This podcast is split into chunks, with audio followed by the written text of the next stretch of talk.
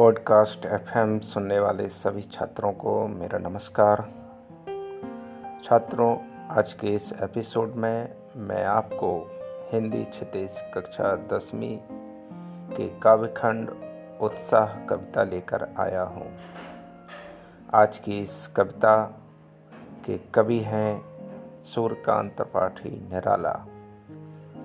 छात्रों, आज के इस एपिसोड में मैं आपको कविता सुनाऊँगा व उसका भावार्थ भी समझाऊँगा।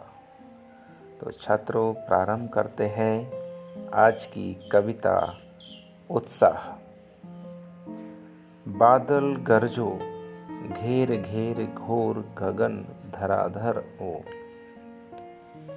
कवि बादल को क्रांति दूत मानता है, अतः उससे कहता है कि हे बादल, तुम भीषण गर्जना करो। गर्जना के इस स्वर के साथ ही तुम पूरे आकाश को घेर लो। कहने का अभिप्राय है, संपूर्ण आकाश में तुम्हारे गर्जन तर्जन का स्वर गुंजायमान हो। बाल कल्पना के से पाले विद्युत छवि और में कवि नव जीवन वाले। कवि को आकाश में बादल बहुत सुंदर मालूम होते हैं।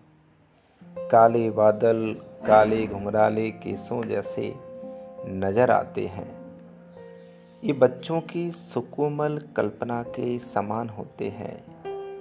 कवि बादल को, संसार को नया जीवन प्रदान करने वाले कवि के रूप में देखता हुआ कहता है, तुम अपने हृदय के भीतर बिजली अर्थात क्रांति का सुर छपाए हुए हो। वज्र छपा नूतन कविता फिर भर दो, बादल कर जो कभी कहता है, तुम अपने हृदय के भीतर बिजली अर्थात क्रांति का स्वर छिपाए हो।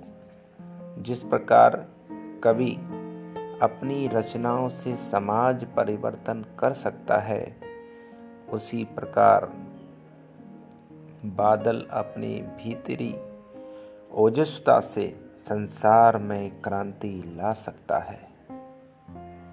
कभी कहता है कि, हे बादल, तुम अपने भीतर की वज्र जैसी कठोरता को छिपाकर संसार को नवीनता के स्वर में भर दो।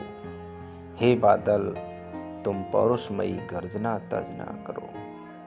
छात्रों, आज के इस एपिसोड में बस इतना ही। अगले एपिसोड में मैं आपको उत्साह कविता का अगला भाग सुनाऊँगा। आज के लिए बस इतना ही।